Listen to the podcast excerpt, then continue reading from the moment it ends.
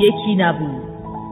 اون زمونهای قدیم زیر گنبد کبود میون جنگل سبز لای درختای قشنگ شهر با صفایی بود. دور تا دورش گل سرخ روبروش کوه بلند. مردمانش همه خوب همه پاک مهربون همه پرکار زرنگ. همه روز صبح سحر وقت از اون همه بیدار می شدن تا برن با عجله سر کار خودشون. امروز دور هم جمع شدیم که یه بار بحث قصه موزه و کودک رو با هم مرور بکنیم. بچه ها سلام. سلام سلام. سلام. علیک سلام. کی اسم این شهر قشنگ رو می‌دونی؟ آقا ما بگیم. خانم ما بگیم. نون و پنیر و قصه قصه قصه قصه درسته درسته. معلومه که درسته. جایزتون یه یخچال یا قوری رادیوی برق و باتری. یه وقت خواب نشکت ساعت ضد ضربه. یه قصه. یه قصه درسته.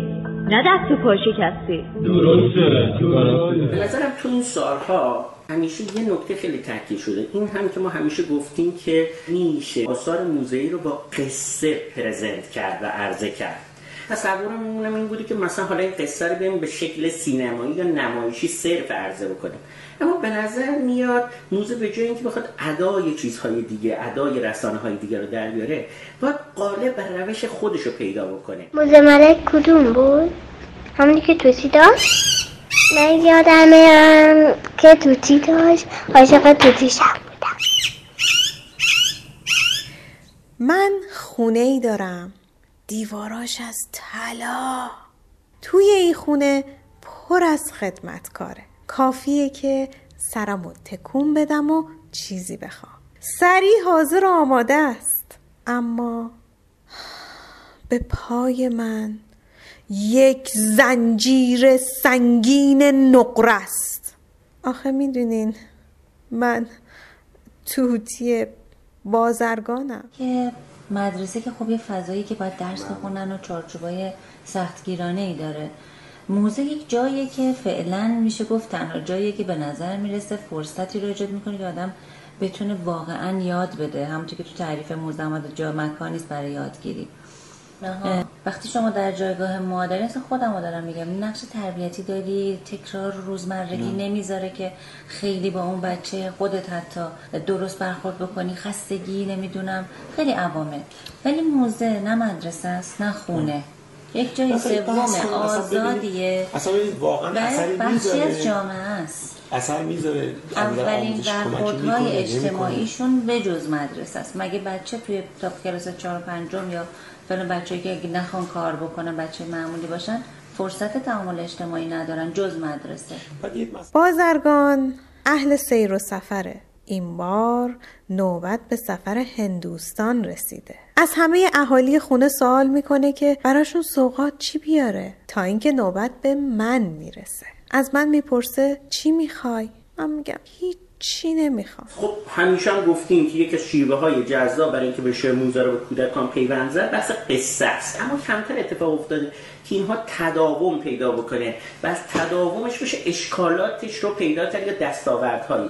یعنی ما بتونیم قصه رو تبدیل بکنیم به یک رویداد موزه‌ای که از دل این رویداد با استفاده از حواس، رسانه ها و تجربه های مختلف به طور غیر مستقیم بچه ها یا کودکان رو با موزه و موضوعاتش اهم از آثار یا چیزایی که می‌تونه مثلا میراث های غیر ملموس باشه مثل میراث های ادبی تاریخ شفاهی آشنا بکنیم. اینجاست که فکر می‌کنم مثلا می‌تونیم یه تجربه هایی که تداوم داشته زمان بیشتری داشته و حتی همه باش شریک بودن کمک بکنه که نقاط حسن و ضعف موضوع رو بیان بکنیم که بتونیم از دل اون به اشتراک بذاریم و حتی بتونیم تسریش بدیم و بشه دنبال کرد و حالا به مدل خاص موزه‌ای در قصه گویی برسیم. ولی این مهمه که یه اشاره غیر مستقیم به این مداوم بودنه بکنیم. یعنی واقعا اگه این. نهزت کودک و میراث ایمان دارین اینو بگیم. ما به مسابه همت دوستانه داریم آره.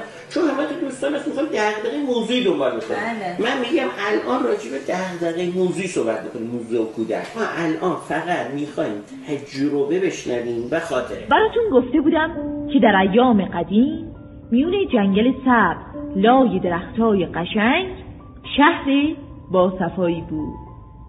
دور تا دورش گل سرخ روبروش کوه بلند.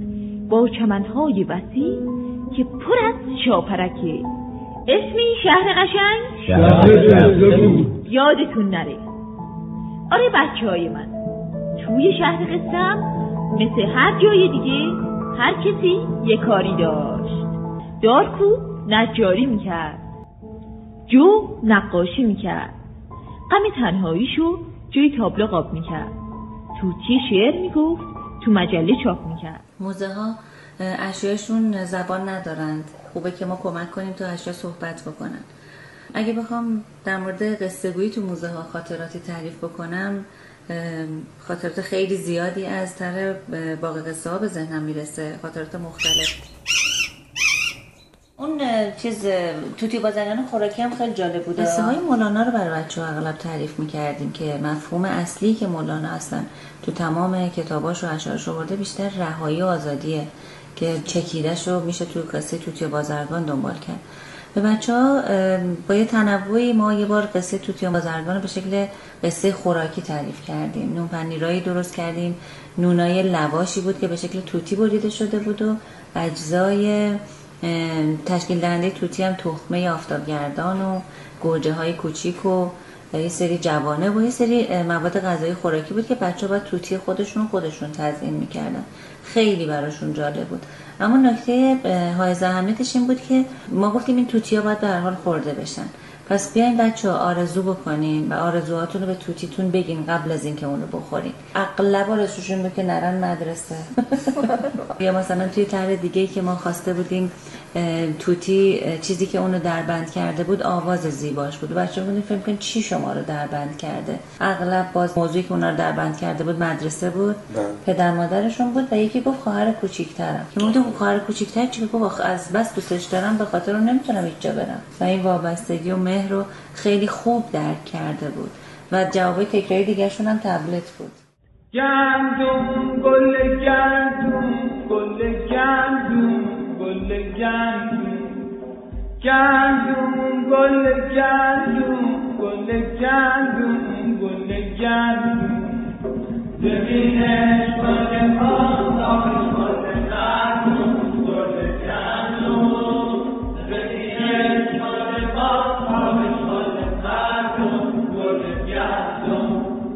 گندم میکاریم همچون و همچون گل گندم گندم میکاریم همچون و همچون گل گندم زمینش مال ما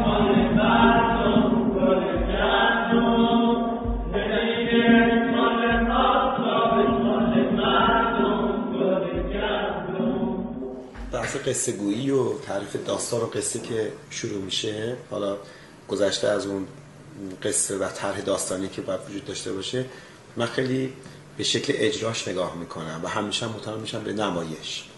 نمایش هم معتقدم آدم تو هر جا که باشه با کمترین امکانات شده باشه. مثلا با یه موقع آدم کلاه بسازه نمی‌دونم با رومیزی بر خودش عبا بسازه شنل بسازه با یه چوب مثلا بشه عصا و تفنگ به میشه این نمایش ها رو اجرا کرد. توی موزه بله یه تابلوی بزرگ هستش که میدان مشق نشون میده و ناصرالدین شاه اونجا هست و مظفرالدین شاه. ما یه دستاویز قرار دادیم که نمایش اجرا می‌کنیم که من میشم ناصرالدین شاه. یعنی قشنگ کلاه و سیویل و یه لباسی هم یراقوزی کردیم و اینا رو من میپوشم و برای بچه نمایش اجرا می‌کنم. آقای نورزی یک اعترافی بکنم که خیلی دوست داشتم یه بار شما به من نشان اعطا کنید. حالا اینی که اتفاقا همین که گفتید نشان همین تو همین قضیه باقی قصه ها که من اولش میام بچه ها رو به صف می‌کنم که قوانین ورود به موزه رو میگم. سال گذشته پسر بچه بود. قشنگ مشخص چون من شر و شور رصد می‌کنم که بدونم برش باید چیکار می‌خوام بکنم بتونم خونساشون کنم. این به هیچ سراتی مستقیم نبود. یعنی مربیا و معلم و ناظم و مدیرم مشخص بود از دست این آسی شده بودن. این من تو زنم ثبت شد. گفتم این که از افرادی که مسلما تو باز داخل موزه اینا مشکلی جو خواهد مزا خب ما مثلا کارگاه داشتیم نمایش داشتیم. طبق من اومدن تقسیم بندی شدن. طبق من من شاه شدم و توی سالن خانم عزت من تابلوی میدان مشق و نمایش ناصرالدین شاه و این حرفا و بعد این در تمام طول مسیر مشغول شیطنت های خاص خودش بود. من تا ابتدایی هم بودم من وقتی که توضیح رو میدم معمولا از بچه ها سوال می‌پرسم همونطور که شما خودتون هم می‌دونید. طبق اون پاسخی که میدم بهشون لقب اهدا می‌کنم گفتم بذار اینو وارد بازی بکنم. ما اینو صدا کردیم و یکی دو تا سوال پرسیدیم که خب بگونم میدون مشق چی بوده و چه کار می‌کردن این آقای کی عکس شد جواب داد. جوابم نمی‌داد من کمکش می‌کردم. چون می‌خواستم وارد بازی بکنم. جواب داد گفتم خب حالا من به تو می‌خوام لقب بدم. به اون مثلا هیبت شاهانه خودم و اسمش هم هر چیزی میرزای اضافه کردم و گفتم شما مثلا میرزا فلان مثلا یوز باشی هستی. یعنی فرمانده 100 نفر. اینا خیلی جدی گرفت و اینا گفتم خب تو وقتی فرمانده هستی همه قشون هم به تو نگاه می‌کنن. از تو دارن الگو می‌گیرن. تو اگه بی انضباط باشی خب چه توقعی از قشون داری؟ قشون میره وسط میدون جنگ شکست بره یعنی یک تخیلی ایجاد کردم که این وقتی که زال بلند شد 180 درجه عوض شد. یک شخصیت منظمه شد. انقدر به بچه ها خوب دستور می‌داد. بعد من آخرش معمولا می‌گفتم. می‌گفتم مثلا قشون برپا. این قشنگ می‌گفت برپا به صف بشید ساکت باش تو حرف نزن. یعنی اینها انقدر قشنگ مثل یک ناظم حرفه‌ای چند سال تجربه داشته باشه توی مدیریت کلاس. یعنی من ای کاش که از اون رفتارش بیرون از موزه فیلم می‌گرفتم از این رفتارش هم بعد از مقایسه می‌کنن که واقعا وقتی به بچه ها نقش میدیم واقعا اون رو میپذیرن. واقعا قبول می‌کنن و خودشون رو داخل اون نقش تصور می‌کنن. چقدر قشنگ فرو میره و چقدر قشنگ از عهدهش برمیاد. باری کجا بودیم؟ بله از مردم شهر حرف می‌زدیم بچه های خوب که شما باشین توی شهر قسم مثل هر جای دیگه هر کسی یه کاری داشت. خری خراتی می‌کرد. شطوره نمدمالی هر گوشه رزدازی می‌کرد. بزه وزدازی می‌کرد. قاطره نلبندی می‌کرد. روی یک درخت بید شونه به سر نشسته بود. سرشو شونه می‌کرد. من الان که داشتین راجع به این موضوع صحبت می‌کردیم یاد خاطره علی اصغر افتادم. از بچه های خیلی خاطره آره حتما تعریف کنید. چون بچه های کار خیابان بودن که برای بازدید از موزه اومده بودن و یکی از پسر بچه ها موقع خروجش که داشتن از مجموعه خارج می شدن دم در ایستاده بود. دو تا از بازدید کننده ها از کتابخونه اومدن سمتش و این بچه فقط پرسید که برم کنار که رد شید. ولی خب ادبیاتش با ادبیات مابقی فرق داشت. و اون دو بازدید کننده برگشتن گفتن که چقدر بی تربیت و از در خارج شدن. علی اصغر به سمت من اومد و برگشت گفتش که می‌دونی اگر به خاطر شما نبود الان دو تا چک می‌زدم تو گوشش من خیلی جا خودم ازش تشکر کردم که این کارو نکردی و فهمیدی که مثلا موزه جای این کارها نیست. خیلی برام جالب بود ببینم که قرار بود بچه های کار خیابان بعدش نظرشون راجع به موزه بنویسم خیلی کنجکاو بودم ببینم علی اصغر چی می‌نویسه. منتظر بودم راجع به این موضوع یه چیزی بنویسه. ولی وقتی نامه ها رسید اولین نامه که گشتم پیدا کردم نامه علی اصغر بود. علی اصغر نوشته بود که خیلی تو موزه بهم خوش گذشت. می‌خوام بازم با دوستان برم اونجا. ولی من تو این موزه یه خرابکاری کردم. همه چسبا رو ریختم روی میز ولی هیچکی منو اونجا دوا نکرد. وقتی این موضوع رو خوندم یه دفعه جا خوردم. گفتم پس علی اصغر فهمید که هر جایی نباید اون چکو بزنه. اونجا چون کسی باش دعوا نکرده بود باش برخورد نکرده بود. یعنی چون گذشته دیده اونم گذشته یا چون کنترل خشم رو دیده خشمش رو کنترل کرد. چون یه چیز دیده یاد گرفته. من دیدم همون توی موزه همین کافی بود دیگه. یه علی اصغر برای ما کافی بود. علی اصغر فهمید همه جا نباید اون چکو بزنه. تا هفتش سال پیش از این یه روزی تنگ غروب فیل اومد به شهر ما. مردم شهر همه مشغول کاراشون بودن. فیل اومد تماشا کنیم. افتاد و دندونش آی آی آی آی. برنامه هایی که ما داشتیم. شناساندن کمال الملک بود به بچه ها حالا در قالب چیزای مختلف. ما اصلا موزه رو که نمی‌تونیم از موزه خارج بکنیم. اومدیم یه سری از تابلوها رو با توجه به اون داستان زندگی کمال الملک انتخاب کردیم و مدرسه های مختلف میبردیم. یکی از مدرسی که بردیم بچه ها سنشون کم بود. تقریبا میشه گفت بیشترستانی بودن. تابلوها چیدیم و داستان کمال الملک رو داشتیم می‌گفتیم از اینجا که بچه بود و اومد تو تهران و مدرسه رفت و ناصرالدین شاه بردش داخل دربار. یه دفعه دیدم یکی از بچه ها شروع کرد به گریه کردن که چرا کاخ نداریم چرا حالا من نقاشیم خوبه؟ کی بیاد منو ببره توی کاخ؟ من نقاش باشی بشم؟ اون وقت من مشهور نمیشم. یعنی تا آخر اون داستان ما مجبور شدیم. آره مرسیه خونی اینو باهاش همدردی بکنیم تا ایشون یه مقدار آروم شدن که حالا کمال ملک هم خیلی نقاش خوبی بوده اما خب الان خود کرده. ایشالله کسای دیگه هم بودن بعد از اون نقاش شدن و مثلا سهراب سپهری بوده که شاعر بوده حالا نقاشی کرده. خوبیش این بود که تابلوی زهره آشورا میشنا آقای فرشچیان بوده الان زنده است. اونو کسی به دربار نبوده اما خیلی الان مشهوره. حتی موزه داره تا ایشون را قانع شدن که ایشالله قرار خودشون بعدا موزه افتتاح بکنن با آثار. سخنرانی می‌کرد. توتی شعر می‌گفت تو مجله چاپ می‌کرد. موشه سب کن ببینم. او آره یادم اومد. موشه هیچ کاری نداشت. فقط عاشق شده بود.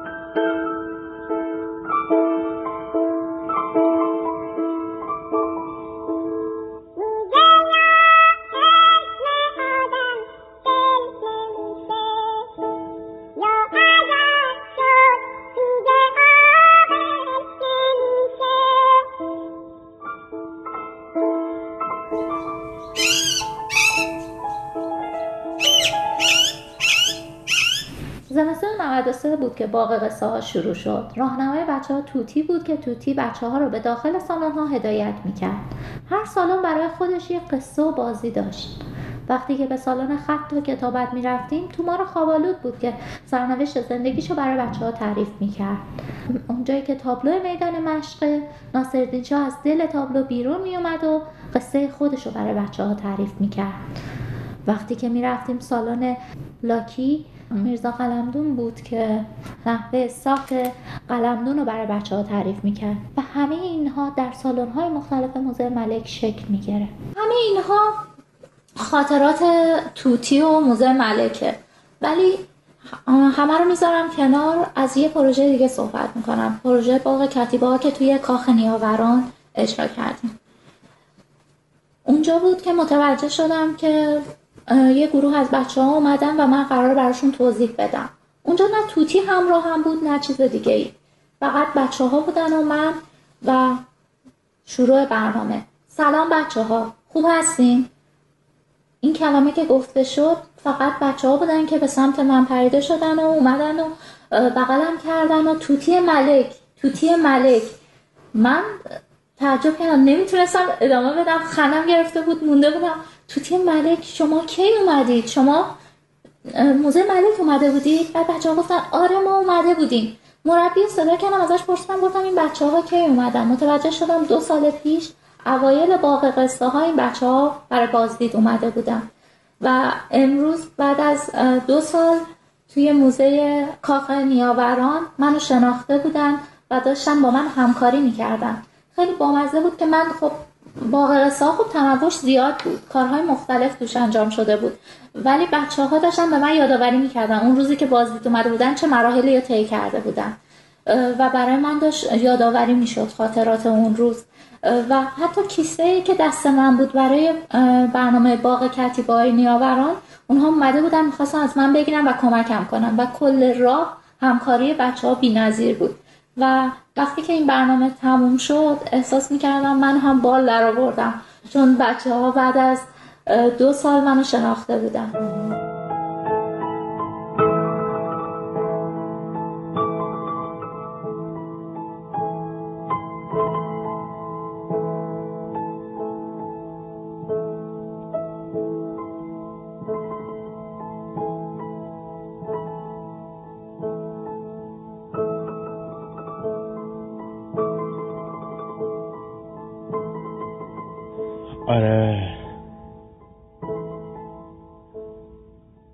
داشتیم چی می‌گفتی؟ بنویس. بعد از قصه توتی و بازرگان از بچه های افغان که مهمانمون بودن خواستیم که طبق معمول بگن که قفساشون چیه و دلشون می‌خواد از قفس رها بشن یا نه. اما در تعجب کامل موندیم که همشون نمی‌خواستن از قفساشون آزاد بشن. و نمی‌خواستن رها بشن. چون چون بچه های افغان خوب می‌دونستن طوفان چیه خوب می‌دونستن شاهین چیه و اصلا دلشون نمی‌خواست گرفتار شاهین و طوفان بشن. و ترجیح می‌دادن که توی همون قفس بمونن و در امن و امان زندگی کنن.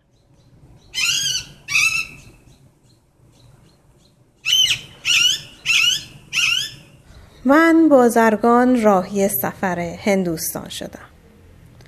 از کوهها و صحراها و دشتها گذشتیم تا به نزدیک هندوستان رسیدیم. یه صدای آشنا. وای! یک درخت پر از توتی. یاد توتی خودم افتادم. رفتم جلو و پیغام توتی رو توتی خودم رو به همه اون توتیا داد. قوقایی به پا شد. توتیا از این شاخه به اون شاخه پریدن بال کوبیدن جیغ کشیدن که یک دفعه یکی از توتیا لرزید و لرزید و مثل یه تیکه چوب افتاد رو زمین.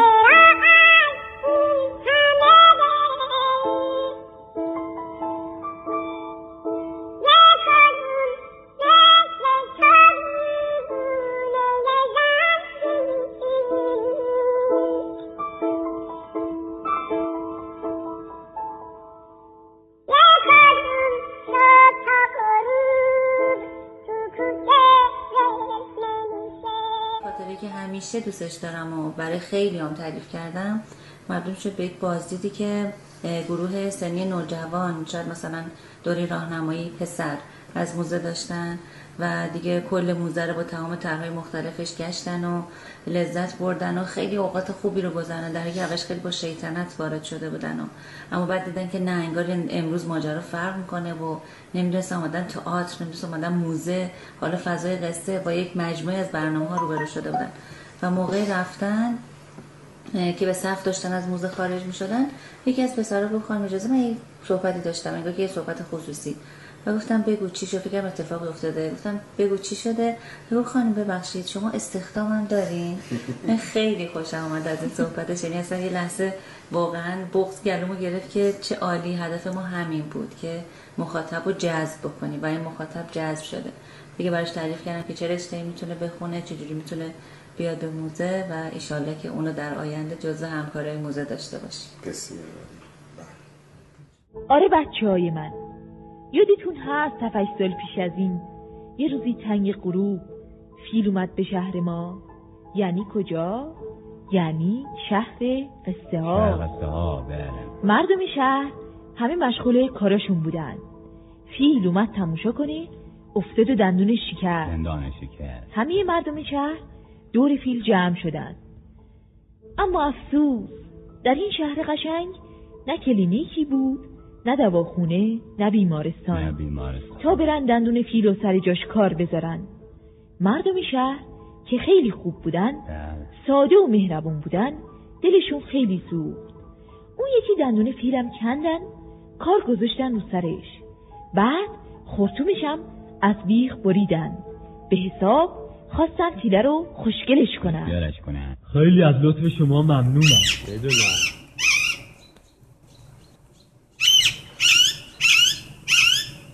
از درخت شجر نامه یادم میاد که هر جایی رو نگاه می‌کردی یه برگ بود. یه برگش مامان بود یه برگش بابا بود یه برگش خاله بود یکی برگش عمو بود. کار با بچه ها توی موزه شیرین ترین و زیباترین اتفاق ها رو برای من توی زندگیم رقم زده یادم میاد یه بار توی سالن کمال الملک وقتی پشت شجر نامه نقاش ایستاده بودم و نقش درخت شجر نامه رو بازی می کردم یکی از بچه ها به من که لباس درختی پوشیده بودم زل زده بود و چشم بر نمی داشت.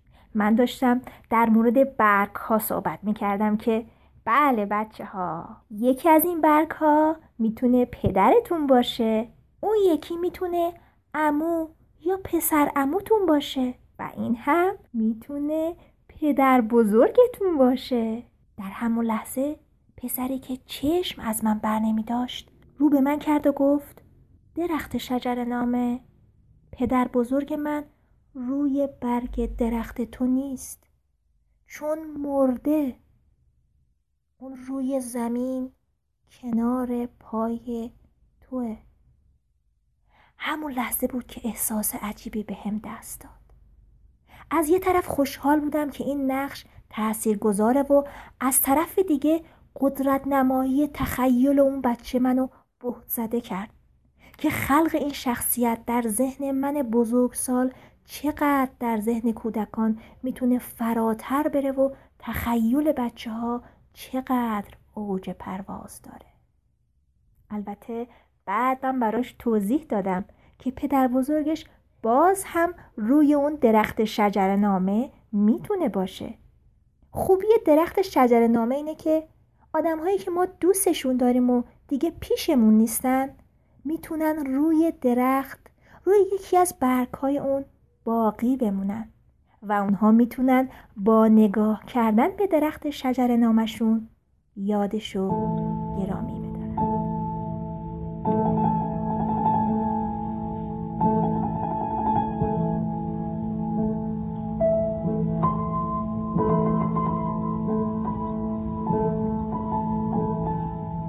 سال نو رو به همه همکاران و عزیزان تبریک میگم و برای همه همه موفقیت آرزو دارم و می‌دونم که با چه صمیمیت و عشقی به کارهای خوب برای بچه ها ادامه میدن. موفق باشید و در ما هم روزی روزگاری در خدمت همگی شما بودیم.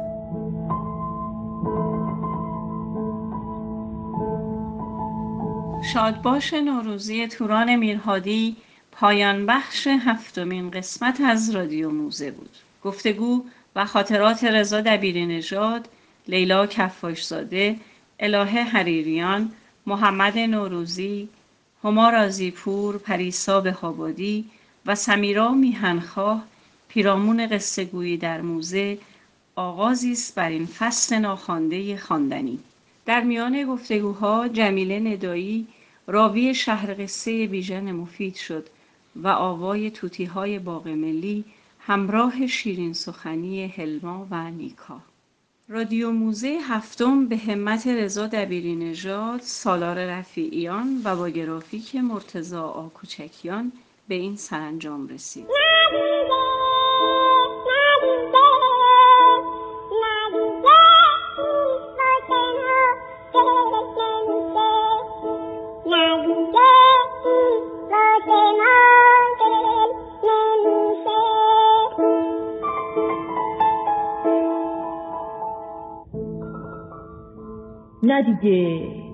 واسه ما دل نمیشه. با یادی دوباره از توران میرهادی که امسال از جهان ما رخت بربستند. با پسین روزهای اسفند 1395